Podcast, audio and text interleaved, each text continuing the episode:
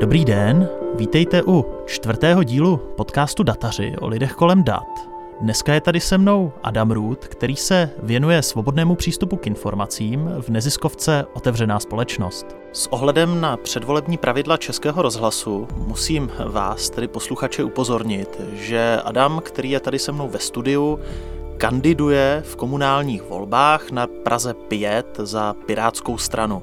Nicméně všem otázkám, eh, které by se téhleté komunální politiky mohly dotýkat, jsme se vyhnuli.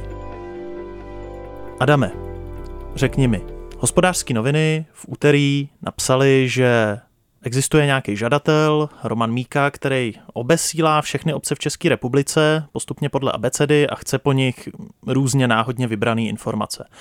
O ty mu ale nejde, eh, jemu jde o to, že ta obec občas omylem zveřejní na úřední desce ty jeho osobní údaje, to znamená jméno, adresu, možná i datum narození a on se následně s tou obcí soudí, že ho poškodila tím, že zveřejnila ty jeho osobní údaje a snaží se z té obce dostat nějaký očkodný. Je takovýhle postup legální? Je možný takhle legálně vydělávat na obcích? Ten postup rozhodně v pořádku není a e, důležité je právě to, že cílem těch žádostí e, není získat informace, ale je to zveřejnění údajů e, toho žadatele. On se vlastně snaží o to, aby ty obce udělaly tu chybu.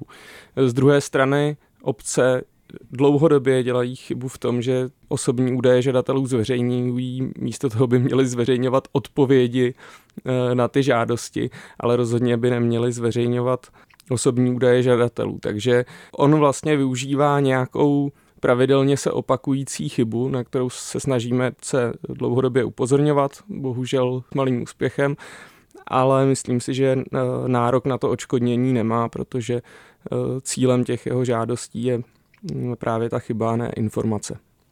Možná, aby jsme uvedli naše posluchače do nějakého kontextu, Uh, úplně jednoduše, co je to vlastně v Česku právo, právo na informace? Na co vlastně má člověk právo? Na to bychom se mohli podívat třeba do uh, zákona o svobodném přístupu k informacím, uh, kde se při definici informace objevuje třikrát slovo jakýkoliv.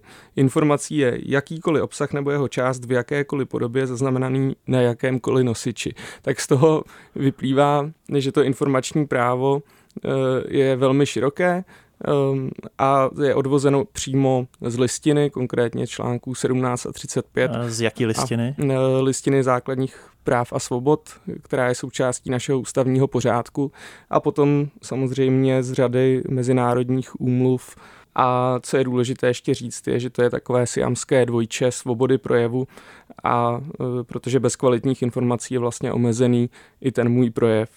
Protože nevíš, o čem bys mohl mluvit. Nemůžeš se vyjadřovat k veřejným věcem, pokud o nich něco nevíš. Přesně tak.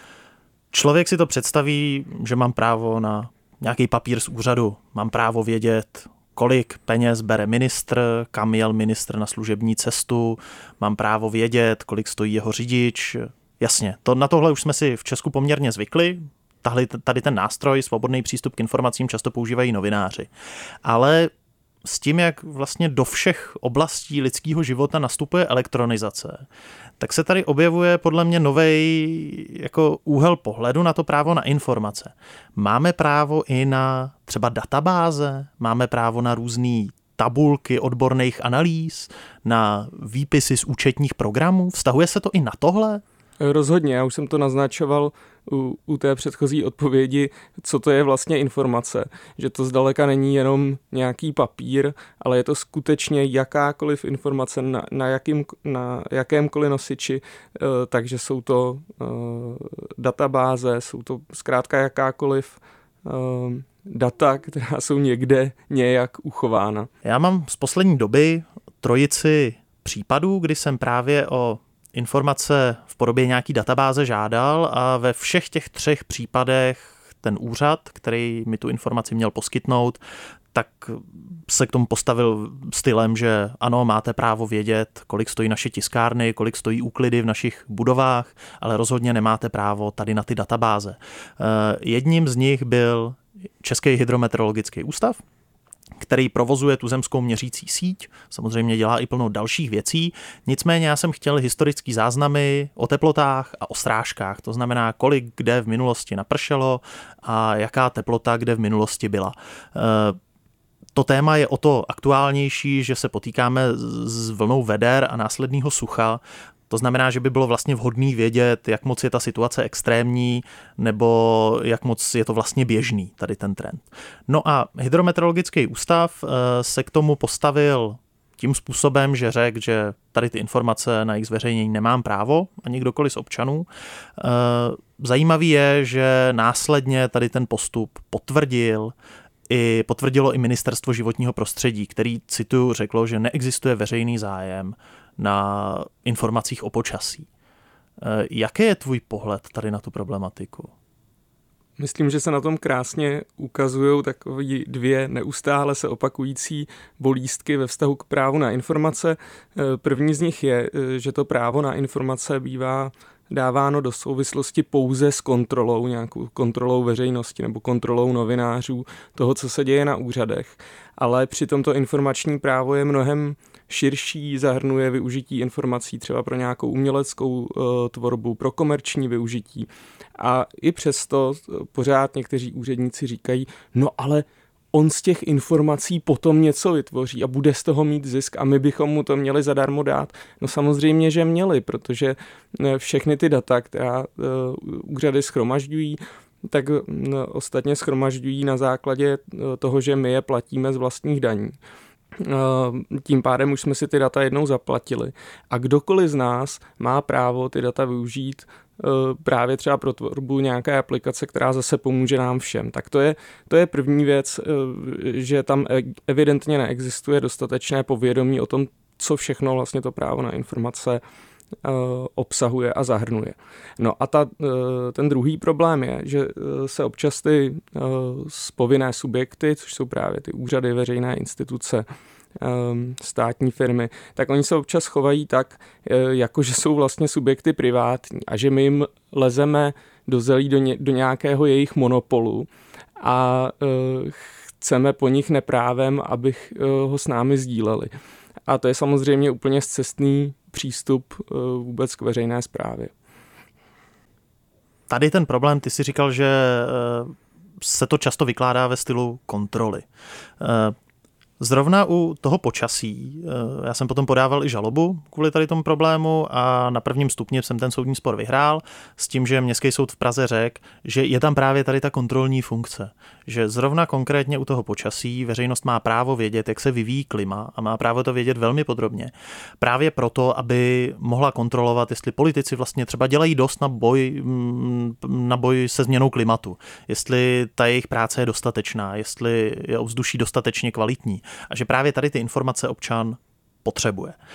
Eh, je pravda, že teď to trošku uvízlo na mrtvém bodě, protože ministerstvo životního prostředí se proti tomu pořád brání. Ministerstvo pořád tvrdí, že veřejnost nemá právo vědět, kolik kde napršelo, jak moc kde bylo vedro a podalo kasační stížnost. A nejvyšší správní soud zatím si vzal čas na rozmyšlenou, ale napsal nám, že ta legitimní veřejná debata není dostatečný důvod, aby to nepočkalo na jeho rozhodnutí. Takže teď pořád čekáme, až rozhodne nejvyšší správní soud, až vlastně to rozhodnutí přeskoumá.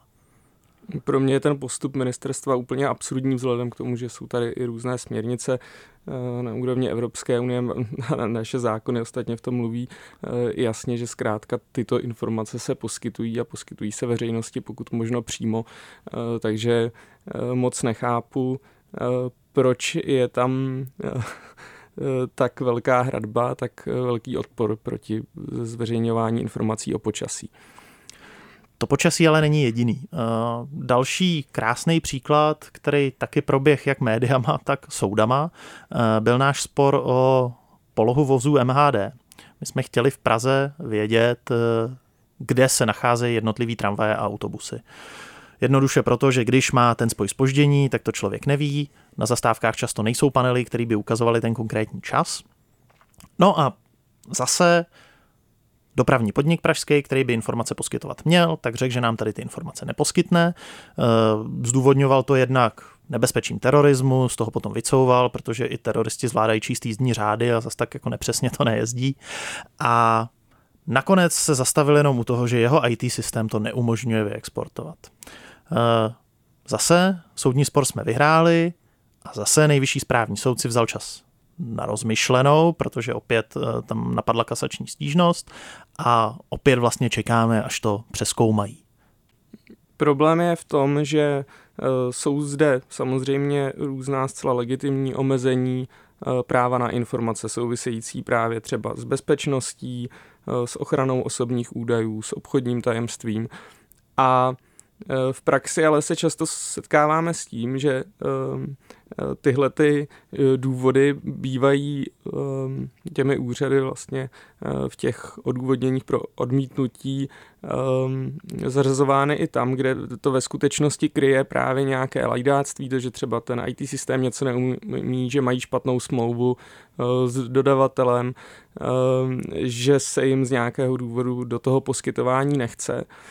A e, bohužel potom teda ale trvá e, opravdu dlouhou dobu, než e, se to dostane k těm soudům, než ty soudy nějak rozhodnou, než se to vrátí zpátky. A často ani to nevede ke zveřejnění těch informací, protože um, se sice zruší nějaká rozhodnutí, ale ten proces se rozeběhne znovu a oni si vymyslí třeba nějaký další zástupný důvod. Ano, obě dvě ty věci, které jsem zmiňoval, tak trvaly vlastně tři roky, jenom na tom prvním stupni, než jsme se dostali k tomu soudnímu rozhodnutí. Což je konec konců případ i třetí, který se zase týká dat nebo nějaký databáze a to je e, český výškopis.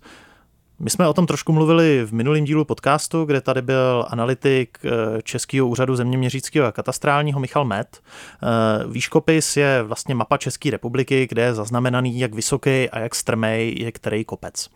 A já když jsem po zeměměřickém úřadu, který tady ten dataset nebo tady tu mapu vytváří, tu mapu chtěl, tak zeměměřický úřad opět řekl, že to není informace, která by spadala do režimu informačního zákona. Na Češ. Opět došlo k soudnímu sporu, ten spor jsem vyhrál, nicméně soud řekl, že zeměměřický úřad jaksi pochybil po těch třech letech a vrátil mu to k dalšímu řízení. A zeměměřický úřad nyní řekl, dobře, tak soud řekl, že my ty data máme poskytovat, tak my je tedy poskytneme, ale budeme za to chtít úhradu a vyčíslil ji na těsně 3 miliony korun. Samozřejmě nemám 3 miliony, to znamená, že teď z toho bude dru- druhý soudní spor. Problém je, že ta věc už trvá přes tři roky a vlastně navzdory tomu, že jak si ten spor soudní byl vítězný, tak jsme se nikam nedostali.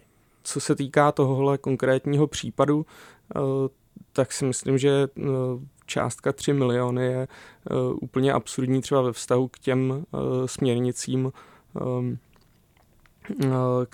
které upravují právě poskytování prostorových dat nebo poskytování informací o životním prostředí a mluví v zásadě o poplatcích spojených s vytvářením toho materiálu, ale nemyslím si, že se to dá vykládat tak, že se jedná o poplatek, který má zahrnovat celou tu, eh, celou tu částku na eh, vůbec vznik těch dat, ale skutečně pouze eh, na vytvoření toho konkrétního materiálu pro žadatele.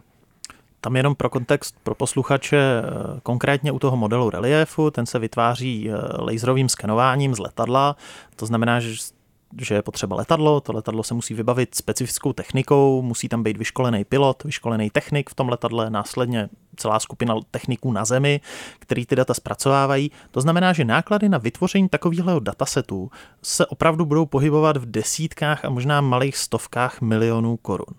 Eh, teď si trošku zahraju na ďáblova advokáta co když zákonodárce vůbec vlastně nepředpokládal, že tady ty dva zákony, zákon o svobodném přístupu k informacím, se někdy potká jako tady s tím užitím, že, že, že, že se potká s tím, že někdo podle toho bude chtít od státu data, jejíž vytvoření bylo takhle příšerně drahý. Hmm, no co když... Uh, je tohleto argument pro to ty data podle toho neposkytnout, kdybych to měl otočit? Uh, no podle úřadu nepochybně. Podle jak eh, ministerstva životního prostředí, tak podle země, eh, zeměměřického úřadu a Českého úřadu zeměměřického a katastrálního je to důvod, proč ty data neposkytnout, protože mají komerční hodnotu. Ne, já si myslím, že od začátku součástí toho práva na informace a svobody projevu právě není jenom ta kontrolní funkce, ale i využívání dat k těm komerčním uh, účelům. Je pravda, že uh, s postupem času se tahle ta uh, role toho informačního práva násobí i společně tedy s rostoucí legislativou, která to upravuje na té mezinárodní úrovni a Um, I v souvislosti teda s tím, že se ukazuje, kolik to potom dokáže ušetřit a eh, kolik zajímavých třeba nástrojů může vzniknout, pokud ten stát data, která sbírá, zpřístupňuje té veřejnosti. A nemusí to být teda jenom prostorová data, můžou to být data například o Eh, zákrocích v jednotlivých nemocnicích, statistická samozřejmě, eh, můžou to být data o kriminalitě, můžou to být eh, data třeba o uzavíraných smlouvách, můžou to být data o jízdních řádech. Zkrátka, to komerční využití je velmi důležitou součástí toho informačního práva a s postupem času tahle ta jeho role toho práva na informace roste a už si myslím, že je srovnatelná s tou eh, kontrolní funkcí. Na tohle navazuje trošku otázka, je dobře, když vlastně na datech, který zaplatili daňoví poplatníci, pořídili úřad, když potom přijde firma, vydělá na nich?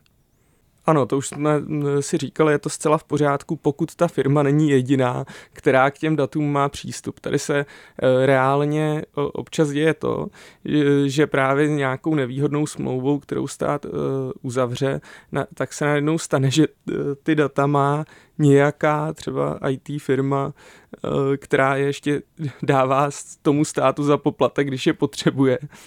A vlastně ten stát plně nedisponuje těmi Eh, těmi daty a má potom i problémy poskytovat eh, veřejnosti.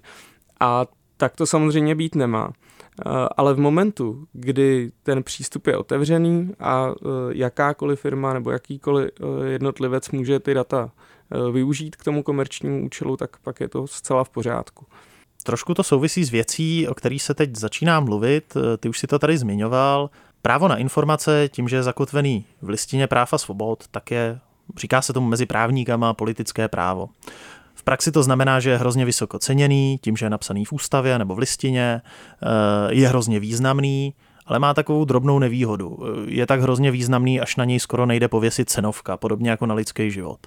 To znamená, že ve chvíli, kdy úřad odmítá informace zveřejnit, konkrétně třeba nějakou databázi, a někomu tím způsobí škodu, tak eh, zatím v minulosti vlastně nebyl způsob, jak to potom úřadu úplně vymáhat. Jasně, člověk to po třech, pěti letech vysoudil s velkou slávou, ale jediný, co úřad udělal, že zaplatil náklady řízení, které se pohybují jako v malých tisících korun, možná v malých desítkách v nejhorším případě. To znamená, vlastně ten úřad je motivovaný ty informace nedat nikdy, a radši ten soud vyzkoušet. Třeba to dobře dopadne. No a když to dopadne špatně, tak OK, musí zaplatit nějakému advokátovi, ale konec konců to nejde z kapsy toho člověka, co podepsal to rozhodnutí, ale to jsou prostě náklady toho úřadu, vezme se to z eráru.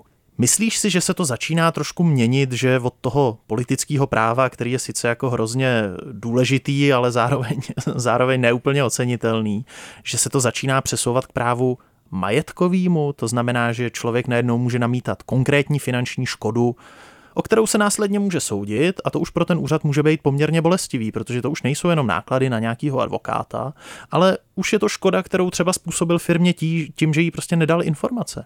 Znáš nějaký takovýhle spor, kdyby někdo vysoudil odškodný za neposkytnutí informace? Znám, byl tady průlomový eh, rozsudek eh, v roce 2015, eh, kdy Luděk Maděra, žadatel, eh, zastoupený advokátkou Petrou Bělinovou, eh, vysoudil 40 tisíc eh, na Zlínském kraji, protože tam byly dvouleté obstrukce hm, ohledně poskytování informací a podobná věc se mu potom ještě povedla z kanceláří prezidenta republiky, kdy dostal od hradu odškodné 47 tisíc.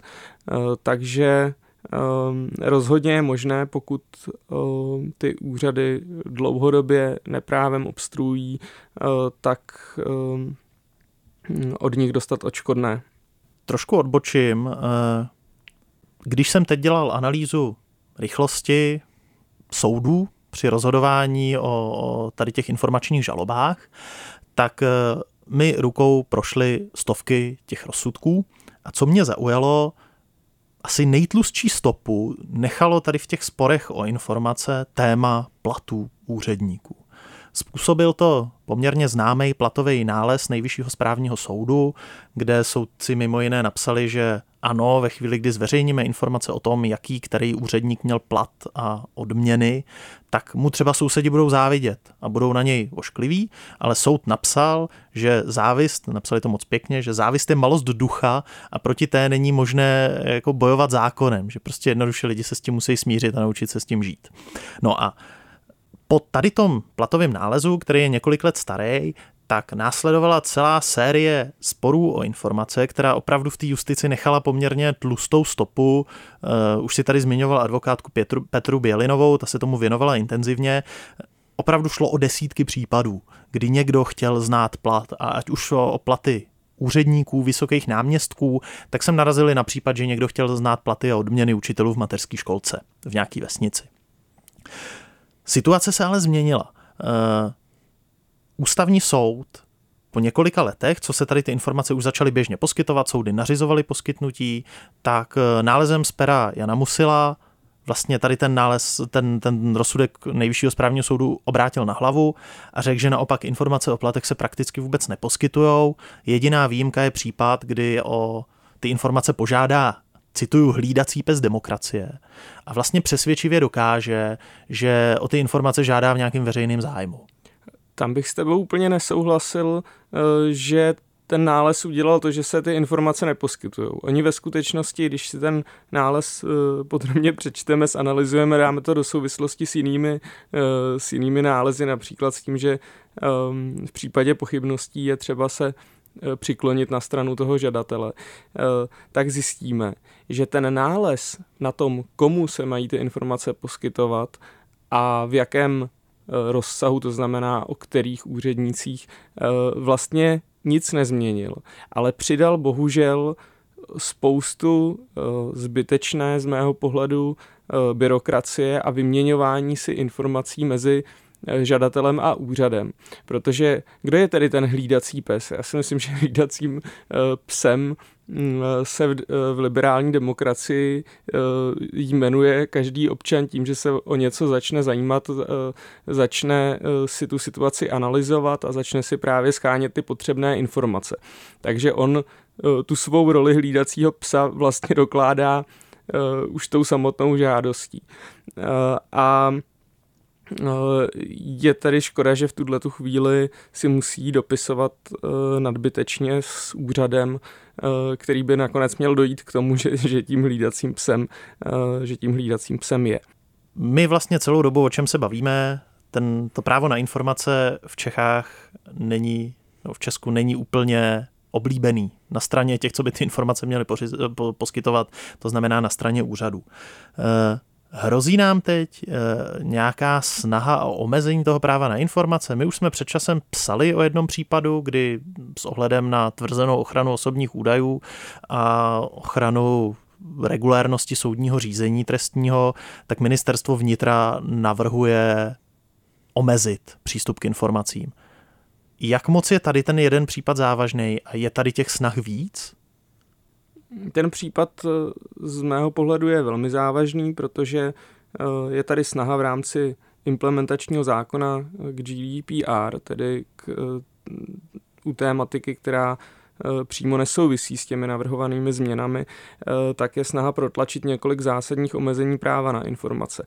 A ty si právě mluvil, eh, že jde zejména o mm, to, že by se neměly poskytovat informace, které se dostanou do jakékoliv souvislosti s nějakým trestním řízením. Znamená to zásadní omezení, nebo může to znamenat zásadní omezení přístupu k informacím veřejnosti. Je to velká komplikace pro práci novinářů. Kdybych měl uvíct nějaký příklad, podklad třeba, tak se to může týkat zprávy Evropského úřadu pro boj proti uh, podvodům. To je ten eh, OLAF. Přesně tak, která najednou potom, když se začne ta uh, nějaká věc vyšetřovat, bude tady takováhle zpráva, tak oni řeknou, hm, to se šetří, bohužel zprávu neposkytneme. A je to zkrátka riziko, že, že tady budou trestní kauzy zcela ukryty před zraky veřejnosti až do okamžiku, než padne to konečné rozhodnutí. Přitom, když se koukneme na trestní řád, tak tam jsou právě ta omezení, které se vztahují na poskytování informací o trestním řízením, ta dnes platí a já nevidím vůbec důvod, proč by se ta výjimka pro ty informace z trestních řízení měla takhle rozšiřovat. My jsme se tady na to téma ptali ministerstva vnitra, který ten návrh eh, předložilo. A ministerstvo vnitra právě reagovalo tím, že říkalo, pozor, máte tady trestní řád a ten počítá s nějakým poskytováním informací.